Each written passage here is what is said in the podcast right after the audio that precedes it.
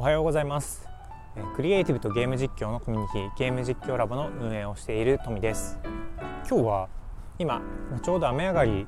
なんですけど雨上がりのところを自転車で走っています。漁協が近いところで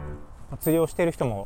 いるんですけど今日はまだ雨上がりのところでまだ釣りしている人がちらほらですね。いつも思っているんですけどこういう時って結構釣れたりするんで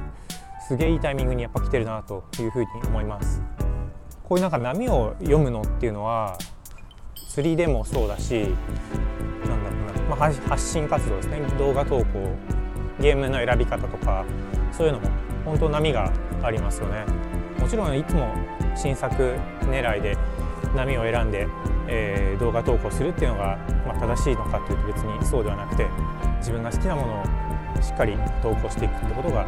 大事なんだろうと思うんですけど、まあ、そういう波っていうものもあるよってことです。で今日は何の話をしようかなっていう言うとですねイライラした時とか、まあ、SNS が気になって仕方がない時とかこう物事に集中できない時に僕はどうしてるかっていうお話です。別にあの僕が特別何か優れているとか診療的なことに詳しいとかいうわけではなくて専門家でも特にないのであの僕の真似をする必要はないと言ってます。結構僕は職業柄前も言ったかもしれないんですけどエンジニアをしててで大学を卒業してすぐ、えー、ベトナムに行って、えー、ベトナムの人何人かな、まあ、最大二十数人ぐらいがいる会社にまでなったんですけど、えー、そういう人たちと、まあ、日々結構まあ失敗を重ねながらやってきたり、まあ、その後も製造業の営業さんになったんですけど、まあ、海外プロジェクト大きなねすごい大きな海外プロジェクトでね数億規模数千億のね海外プロジェクトを担当したり、まあ、今もそうなんですけど今 IT のプロジェクトですねをやってます、まあ、そういう仕事をしていると、まあ、関係する人が多いんですよね。お客さんもいれば、えー、下請けさんもいますし会社の中でも同じ部門の中で仕事をするというよりはどれぐらいかなま10を超える部門の間を取り持って仕事するんですね。うん、他には僕は僕ゲーム実況ラボの、まあ、コミュニティの運営をしてるんですけど初期の頃は運営に慣れてなかったりもしたので結構こう皆さんの発言に一つ一つにちゃんと立ち、えー、ぶつかってというかこう、まあ、真面目すぎたのかもしれないし、まあ、厳しい指摘を受けることも結構あったんで、まあ、そういう時に心にダメージを受けたりしたこともありました。でそういう時にどういうふうに解決していたかというと、まあ、ちょっと今日は短期的な話になるんですけどそうですね。一番役に立つなって思うのはやっぱり呼吸ですよね呼吸。で呼吸も結構いろいろやり方がある、まあ、僕が自分で勝手に開発してるんですけど、えー、瞑想の、えー、呼吸を、まあ、普段使いするようにしていますでハッハッハって3つ3回吐いてで3回呼吸分息を止めて今度またスッスッスッと3回吸ってまた3回呼吸分息を止めるっていうようなことを繰り返す呼吸法なんですけど、まあ、それをすると神経が休まるというか体がふっと緩む感じになります。で同じようなものなんですけど、まあ、片鼻呼吸っていう、まあ、呼吸法があってこれも瞑想とかに使われる呼吸法なんですけど片方の鼻を塞いでもう片方の鼻で、えー、吐くで吸う。で今度は、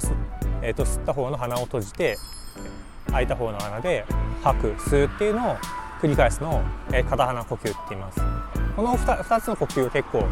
えー、僕の中ではあやばいなって思った時には使うようにしててで僕はこれが良くないと思うんですけど 本当はこれ一番やめたらいいと思うんですけど時間をなんか有効利用しないと気が済まない病で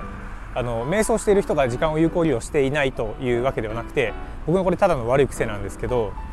じゃあジョギングしてしてる間にあの瞑想しようみたいなこうずるいんですよね。そういうことをするので、まあ、走りながらさっき言った、え、3回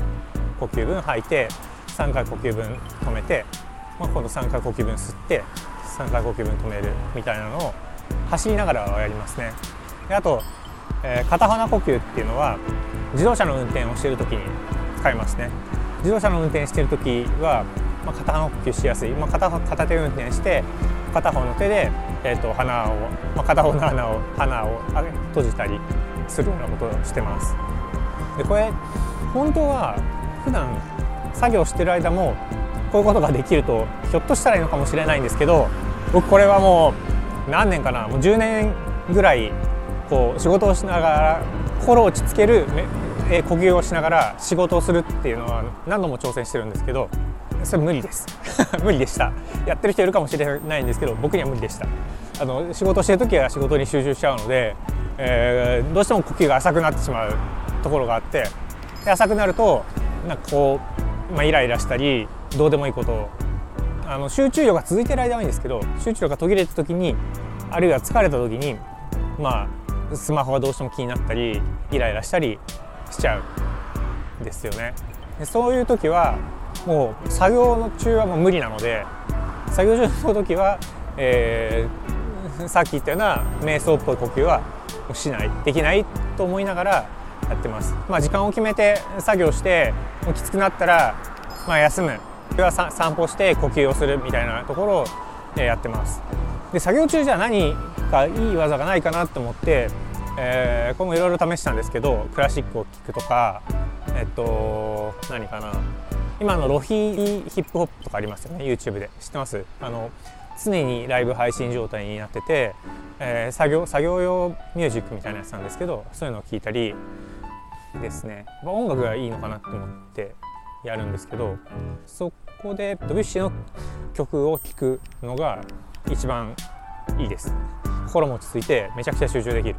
これちょっと一回やってみてほしいです。ドビュッシーと月なんて月光だっけ？ちょっと名前忘れちゃいましたけどドビュッシーはどれもいいと思うんですけどドビュッシーで検索してドビュッシーの曲を聴いてもらうと なんだこれって思います。あの異様に集中できます。はい。感じかな。で心も心の意外がも結構取り去ってくれるのでいいかなと思います。そういうのをしてるとうまく自分をコントロールできるかなと思うのでまあ、あのそういう方法を持ってないとか普段からこう作業したい仕事をしたいんだけどちょっと手がつかないなんかスマホどうしても触っちゃうっていうような人はやってみてもらったらいいかなと思います。うん、うん、まあなんだろうね。あの YouTube ゲーム実況とかしてるとファンの仕事ファンのいる仕事なんですけど逆に言うとアンチがいたりする仕事でもあるしファンの方もあのコメントがねいろんな人いるんでこうきついコメントを受けたりすると結構ショックを受ける受け受けるんですよね。あともう、えっと、投稿の反応ちゃんと動画視聴してもらえてるのかなとか再生回数が少ないなとか気になることいっぱいあるんですよ。ツイッターもなんかツイッター投稿最近してないなとかやばいやばいみたいな。ですぐ投稿したいんですけど、えっと、他の投稿見られてるかなとか気になって仕方なくてもうなんかねやり始めの頃はもう1時間に何回も何回もそればっかり見てるようなこともありました。僕もありました、うん、でそういうのをあの、まあ、いつまでたってもそういうことってあるんでそういうのを乗り越えるための、え一つの技術として今日は呼吸法ですね。瞑想っぽい、えっと、3回吐いて 3, 3呼吸分吐いて3呼吸分止めて3呼吸分吸ってで 3, 曲3呼吸分また止めるっていうような呼吸法とあと片鼻呼吸ですね。右側最初右側の鼻を閉じてあの鼻つまむ感じにするんですけど閉じてで左側で吐いて吸ってってすると。で次は左側を閉じて、えー、右側で吐いて吸ってっていうのを繰り返すっていう、まあ、瞑想的な呼吸法瞑想で使う呼吸法でもう一つはドビュッシーを聞くです。はい。あの、まあ効果があるかないかっていうのは個人次第ですし僕もプロではないんですけど僕がやって、えっと、いいなと思って使ってますので、まあ、よかったら試してみてください。あの皆さんの実際に使われている、まあ、ストレス解消法というか自分をまコントロールするための技術があったらまたコメントいただけると嬉しいです。では最後にお知らせです。実況歴14年でバチバチツッコミを入れるトークがすごい、えー、なおさんの、えー、新作ですゼノブレイド3、えー、巨大ロボは大体強いというタイトルなんですけどこれはねメカニック目線から見たちょっとロボット感みたいなやり取りがあるんですけどすごい胸熱くなるシーンなので、え見て見てもらいたいなと思います。なおさんのツッコミもまた半端なくて、まあ、編集も面白いので、はい、ぜひ見てください。次、2つ目、モニラさんの投稿です。Java, Java 版のマインクラフトで、えー、ちょっと便利に操作する方法を紹介してくれる解説動画なんですけど、これ解説上解説動画なんだけど、めちゃくちゃ楽しく、えー、紹介してくれてるので、えー、コンテンツとしてすごく楽しいです。タイトルは、えー、マインクラフト、これ知らない人は損してるというものです。ぜひぜひ、概要欄についているのでご覧になってください。では今日の放送終わります。バイバーイ。